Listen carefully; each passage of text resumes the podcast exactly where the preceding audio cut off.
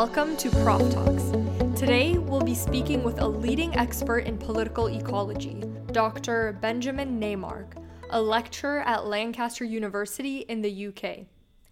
We're going to talk about Dr. Neimark's 2015 paper titled Remining the Collections From Bioprospecting to Biodiversity Offsetting in Madagascar. The paper looks at bioprospecting, which is the search for plant species that can then be commercialized into medicinal drugs and other valuable compounds. Dr. Neimark will also explain how this has helped lay the groundwork for offsetting practices, which is basically the idea that you can compensate for biodiversity loss.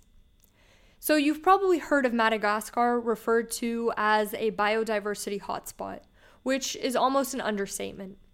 To give you a bit of background, Madagascar broke away from mainland Africa 160 million years ago.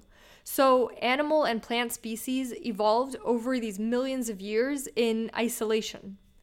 To put this into perspective, out of the 10,000 plants native to Madagascar, 90% are completely unique to the island.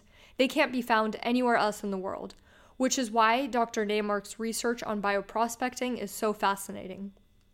And for those of you not as familiar with political ecology, this is a great introduction to some of the key themes we can usually see in a political ecology analysis. Some things to listen out for are the distribution of benefits, so who wins and who loses, as well as the underlying paradox or contradictions, and how looking at these topics from a political ecology perspective challenges the dominant way of thinking. So, thank you for listening, and I hope you enjoy the conversation.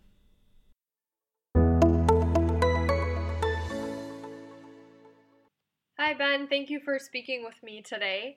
So, I thought we could begin with a brief introduction to your background and a few words about how you first became interested in Madagascar and bioprospecting.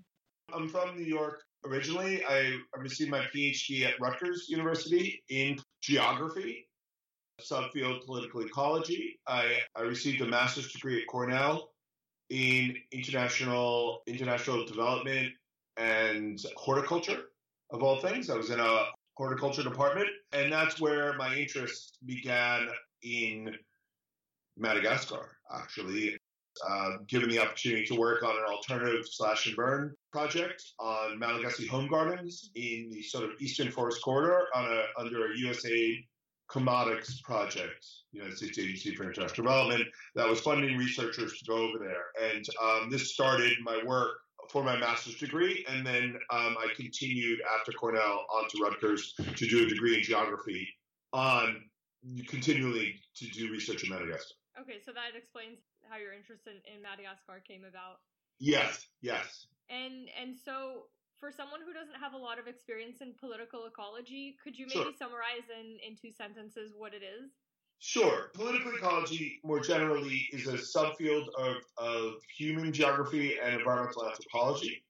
It deals with two things mainly. First is the access and control of natural resources. And secondly, it deals quite a bit with the discourse surrounding environmental problems, how environmental problems are framed, and how solutions to those environmental problems are framed. Okay, it ultimately is around the power relations that crystallize around those two things. So, the paper we'll be talking about today is called Remining the Collections from Bioprospecting to Biodiversity Offsetting in Madagascar. So, before we get into the details of the paper, could you briefly explain what is bioprospecting and what is biodiversity offsetting? Yeah, sure. So, bioprospecting is a sort of one of these early integrated conservation and development programs, right? So, uh, coming out of the Earth Summit in uh, 1991, and then uh, sort of one of a few kind of smaller, what we would say piecemeal ICDPs, Integrated Conservation Development Programs, sort of uh, ecotourism, craft production, even debt for nature swaps, which were much larger. Bioprospecting kind of came out as packaged as one of those programs out of the Earth Summit as being very integrated, right? It was sustainable development because it looked at uh, economic, social, and environmental pillars of sustainable development quite well, right? In theory, the idea was that you could have scientists, mainly from the global north, come to areas of high biodiversity in mainly equatorial areas, but also mainly in global south, and collect, right, very sort of low impact collection of biodiversity and search within those collections of plants, animals, insects for novel chemistry, right? Novel chemical, they're not basically elucidating their novel chemical composition for new products, right? Pharmaceuticals, agrochemicals, perfumes, right? And the idea was that through commercialization of these natural resources, the money could then flow back to communities and also governments to promote conservation, right?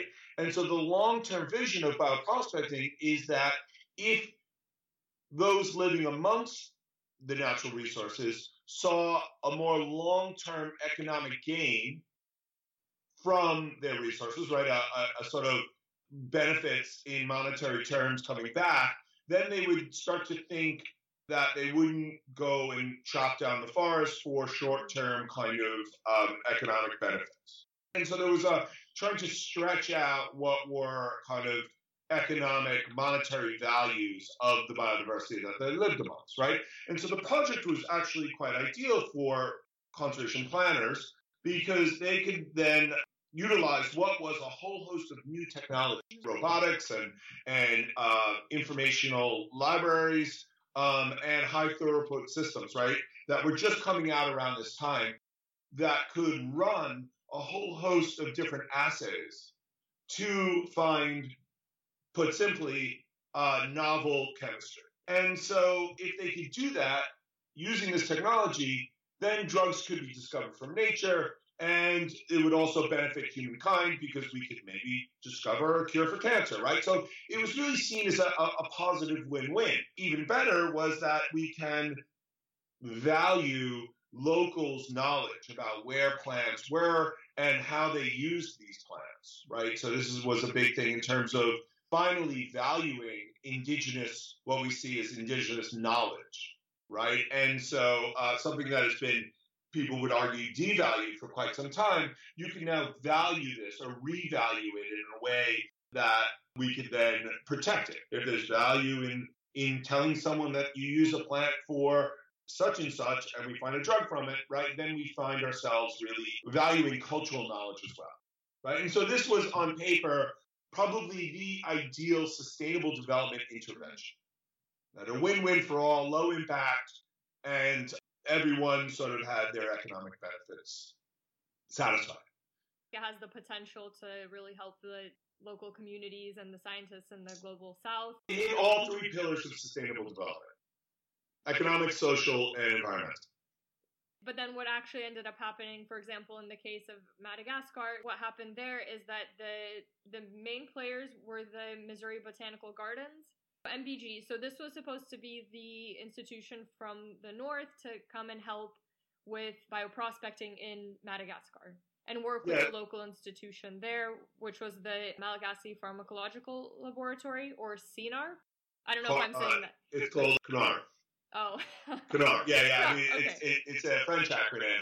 But um, it, this is an institution that had been around for you know roughly 40 years at that point, and it's a Malagasy institution with the mission of uh, building on the proud history of actually using Malagasy plants for affordable um, and accessible medicine, right, for the local population. So their whole mission was not necessarily to commercialize these products, but to deliver them, right, in a kind of uh, what was a socialist sort of model of development where you know, you could utilize the natural resources to benefit all of the community. So it's a research laboratory. And the Missouri Botanical Garden was working with them and alongside other programs, you know, uh, other other organizations, uh, Conservation International and some local NGOs to deliver bioprospecting under a sort of multinational bioprospecting program, what we call mass bioprospecting programs, which work with large institutions in the global north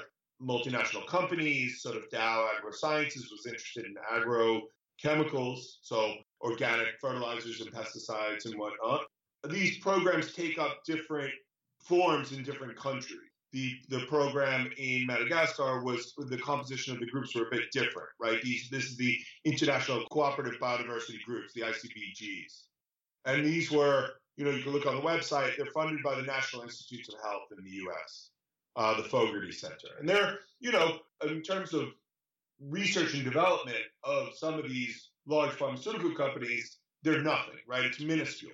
It's it's really nothing. It's a drop in the bucket.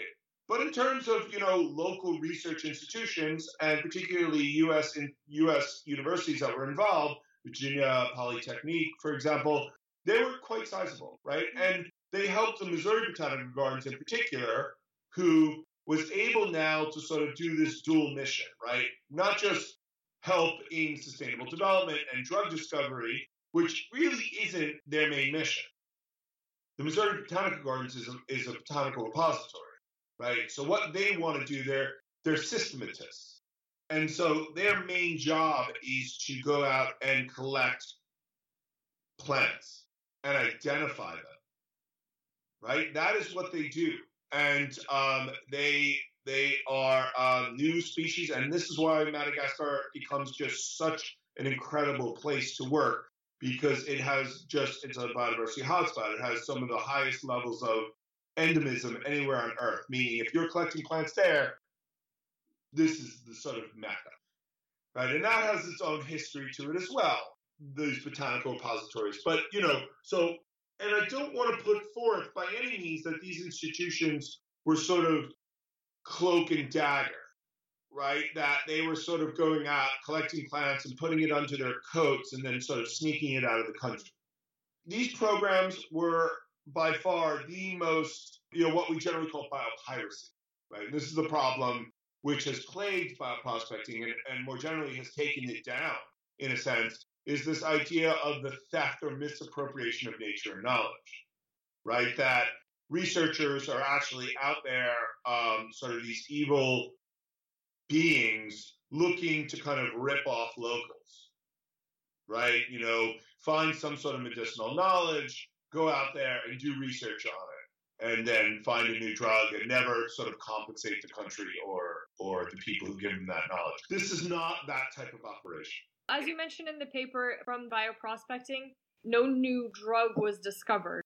Right? I mean, up to this point, no major sort of there, there have been some novel sort of biochemistry identified and some really really good research done on Malagasy plants but up to this point no blockbuster drug has been discovered from the project that doesn't mean it may not be you know these things take up to 15 years and you know you know millions and millions of dollars some range between 40 and 80 million you know just to bring you know a few products to market right? And so this is by no means a, a small operation.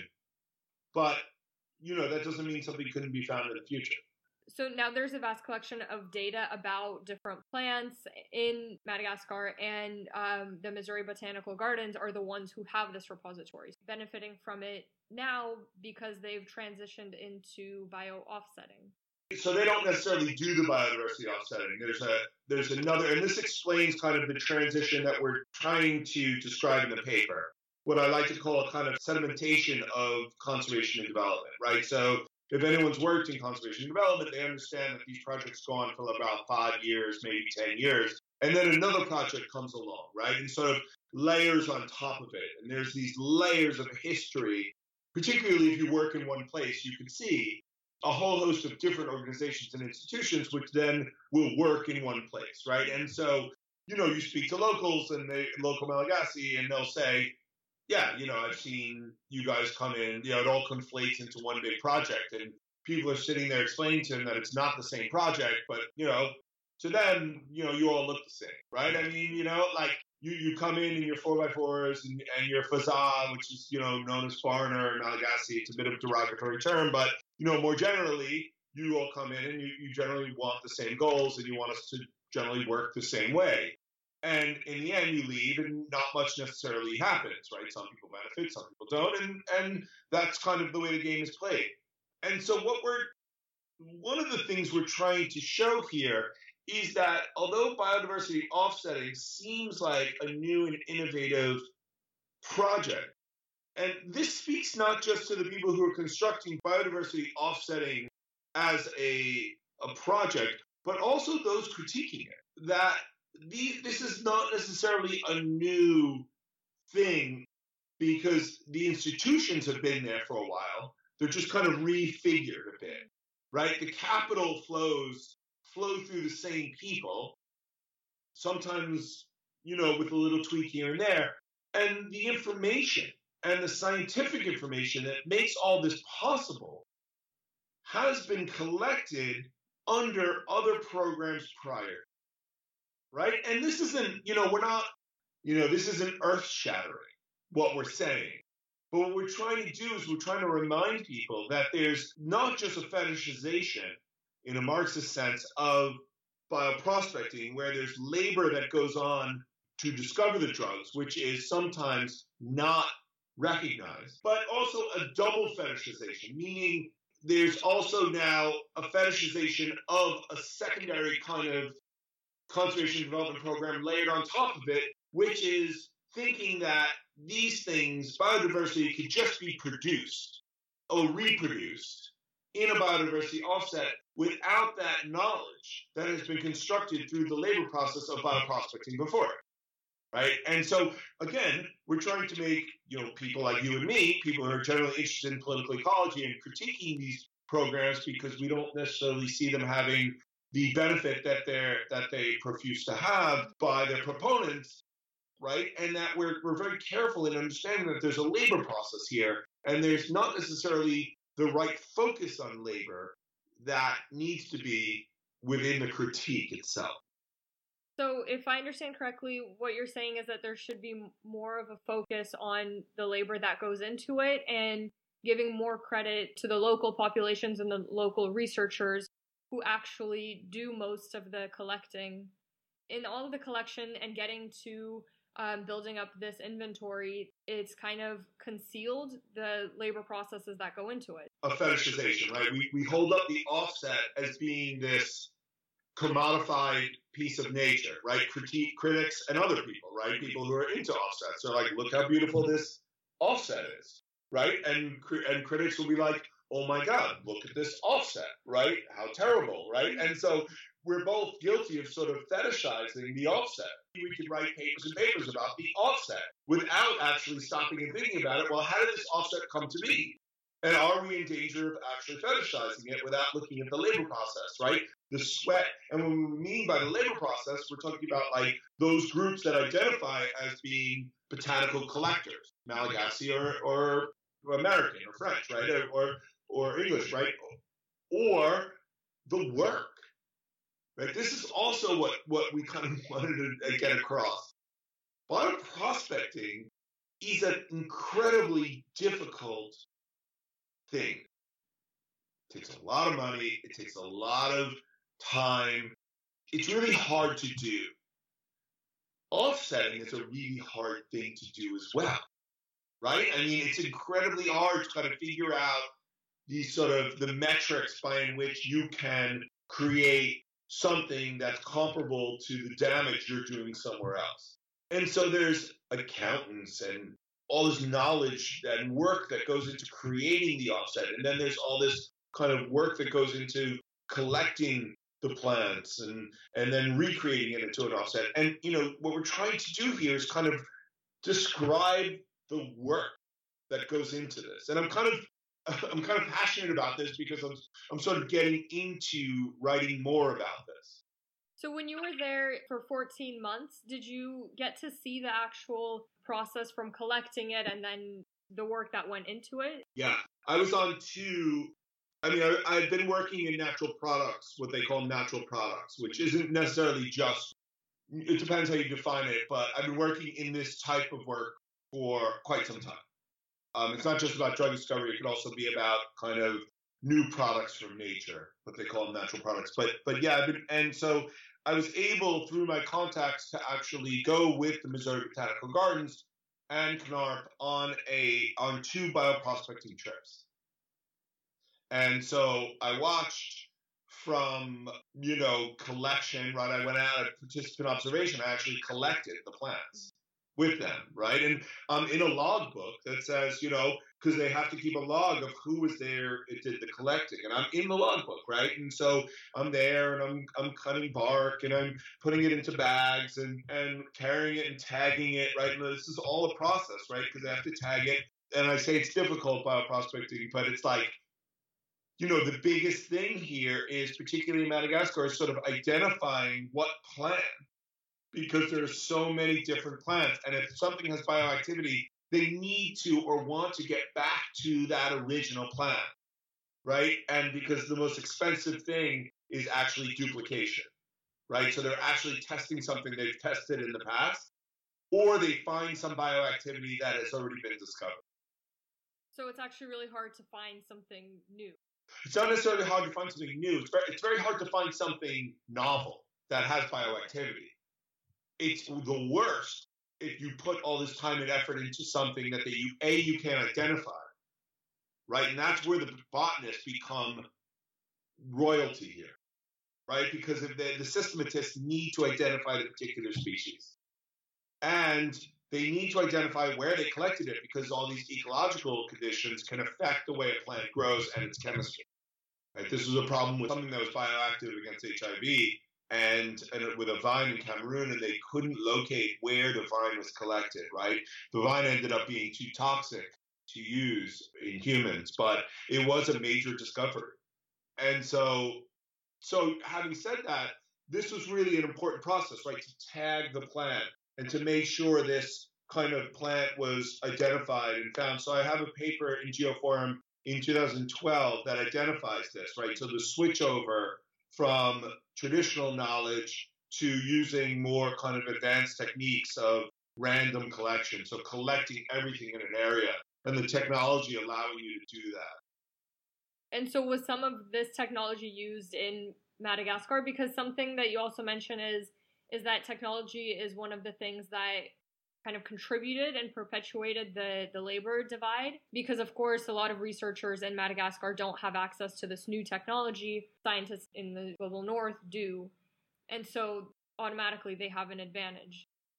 So as participatory and inclusive the discourse can be right and knowledge transfer this has been a, a win for the scientists overall right? And by no means am I going to say, basically, in, uh, in my former paper, this is sort of what I wrote, and I wrote a bit in this one too. CNARP does not survive as an institution without programs like this, right? Having said that, that demands a particular focus on the power relations, right? So if they don't survive without this, they're in really very little negotiating, have very little negotiating power here, leverage to say, well, you know, and you see these little moments of resistance that come out that say, I'm going to hold back your your collection permit, right? And it costs all this money and time and effort, and it's like, you know, there are these little moments where everyday kind of resistance where they sort of do these things because they just can't, they do not have the power to say, you cannot come in here and buy a prospect. I mean, they're just in no position to do that. What do they hope to gain from the little acts of resistance? Some sort of repositioning, right? Some sort of, you know, they hope to gain potentially a little more bargaining power in terms of their kind of scientific standing, right? And so, you know, they they're scientists, right? And they want to be respected as scientists, and and they they get, you know, again, they get a significant amount of training and money and other and materials here but, you know, by no means can they discover drugs themselves in a modern kind of sense of bioprospecting. They just do not have the materials. They do not have some of the larger machines. And so it's foolish to think that they're on an equal footing to any of these foreign institutions that come in. Right? Everyone sort of knows that. And so, you know, every now and then, Madagascar, the, the, the scientists that own the only thing they really hold are sort of the collection permits. They'll they'll delay a little bit. They'll hold back on them, try to recalibrate a little. So something I thought was very interesting also is the paradox that you mentioned. So initially, bioprospecting is meant to be this very low impact way to connect rural communities to developing economies and commercial markets and basically help them develop more economically and have their own way to, to grow their economies. But now, as you mentioned, bioprospecting data is is used to certify the more uh, the highly extractive activities like mining that goes on in countries like Madagascar, and it's very environmentally degrading. But basically, what's happening is that the bioprospecting data is being used to offset the the negative impacts of highly extractive activities. Yeah, so that's so, the paradox that you mentioned. Yeah, right. And if you wanted to describe the sort of political ecology to anyone, it's the paradox, the irony, right? If you could find that paradox, then you have a political ecology paper. If you can't find the paradox, then you might not have really a, a, a pure political ecology paper, right? And so here's our paradox that say what you want about bioprospecting, and there's quite a lot to say about it it was a low impact extractive process, right? What we call extractive conservation, right? So you extract to conserve, which has its own sort of paradox to it. But the extraction part of it was quite low, right? So these people care about the environment. And so the, the, the botanists and whatnot were quite careful in how they collected plants, right? They never took down trees. They were careful not to collect everything from a tree if it was too small, right? When they were climbing the trees, which were very hard process to get up, because one of the ideas is to get up and, and get sort of canopy branches and leaves and and flowers, right? So the idea is you have to collect something with the flowers so you, you can then identify it. And so to get up there, they're very careful to, to sort of collect the flowers and their herbarium specimens without damaging the plant. This by all means, is a fairly low impact activity. Right? There's been some concern that when something is collected, such as the Pacific yew, this plant was was found in the in the Pacific Northwest, that there was a, a problem of over extraction. Prunus africana, which I've written about, African cherry, which helps treat prostate problems and hypersensitivity now, has a big problem in terms of its its extractive nature, right? It just take Hoodia as another example, a very famous case of this cactus that was over extracted. There are selective cases, but in terms of the research, it's a very low active, low impact activity. Offsetting is probably by far you could define as a very high impact, right? And this is just you know mining in particular you could argue there's not more damage we do as humans to the earth than in our, our process of mining.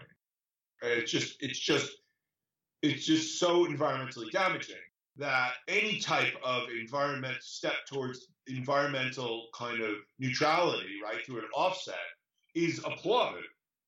Right? We'll lay down for the mining industry. Almost, you could see it happening, right? If, if they're going to take a kind of green approach. Having said that, you know, and this is the real trick here, which people don't really understand. If you're going to create an offset, in a sense, and this is one of the things I think that comes out in the paper, and I'd like to write more about this, is that you're creating a particular type of environment. So these institutions are actually creating and recreating or producing biodiversity, right? So they're saying that this is what a Malagasy forest should look like. And we then, that would be the offset. Now, that cannot be created unless you know what species are in a Malagasy forest, right? Unless you have all this knowledge that then can be mined to understand the value of what a Malagasy forest equals to in terms of its net gain or net loss let, let, let me explain it to you in a, in a recreation sense. Two things are in offsets, right? One is that a mining company will ask this third party to create a, a, certain amount of space or protect a certain amount of space, right? And we'll put money into it for conservation. And Then they'll also say, we also want another place where we've damaged the environment because we've cleared out the forest, we need to make a pipeline, or, you know, we've, we've dug out a big hole. The forest was damaged. We need to then reclimate that space, right? We need to then grow back the forest.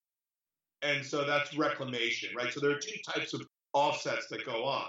Both of those have value.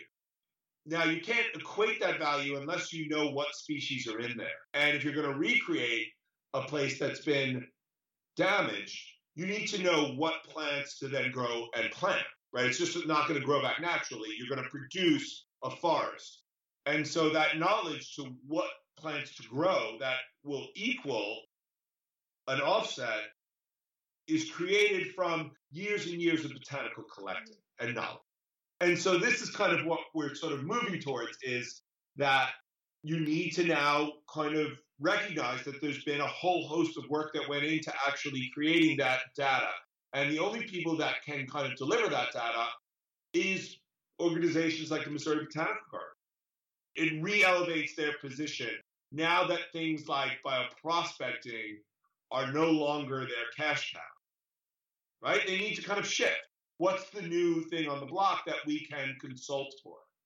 One of the arguments is that within this audit culture, they've moved from being a botanical repository to kind of being a certifier. They're now the ones that put the green stamp on whether they like it or not.